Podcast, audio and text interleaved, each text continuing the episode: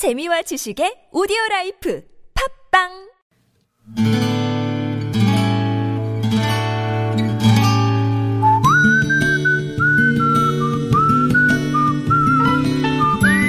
여러분 기억 속에서 여전히 반짝거리는 한 사람.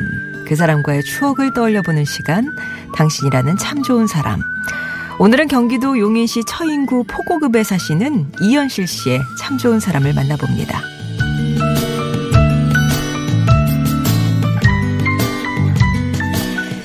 제 어린 시절은 참으로 암울했습니다. 엄마가 전 남편 사이에서 낳은 아들을 데리고 시집와 언니와 오빠 그리고 저까지 일남 이녀를 더 낳아 여섯 식구가 나름 행복하게 살았지만 기억도 잘 나지 않는 어릴 때 아버지가 돌아가시면서 불행이 시작됐죠.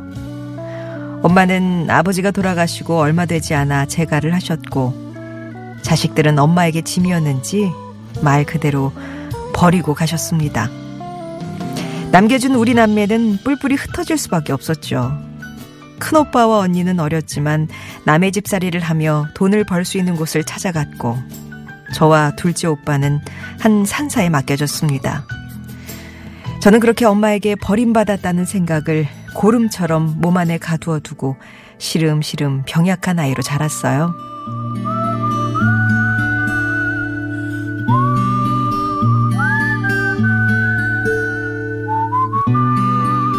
전북 정읍에서 섬유공장을 다니며 제 한 몸 겨우 돌보며 살 때였죠.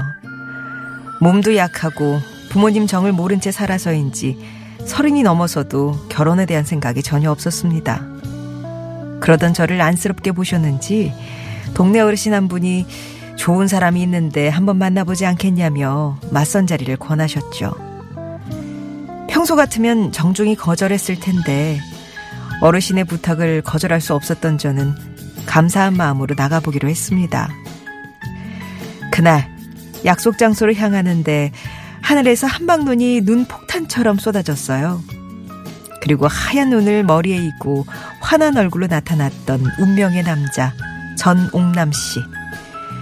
저는 당신이라는 참 좋은 당신과 만난 첫날 올랐던 내장산의 눈 높인 풍경 속에서 당신이라면 험한 산길도 손 꼭 잡고 건널 수 있겠다 생각했습니다.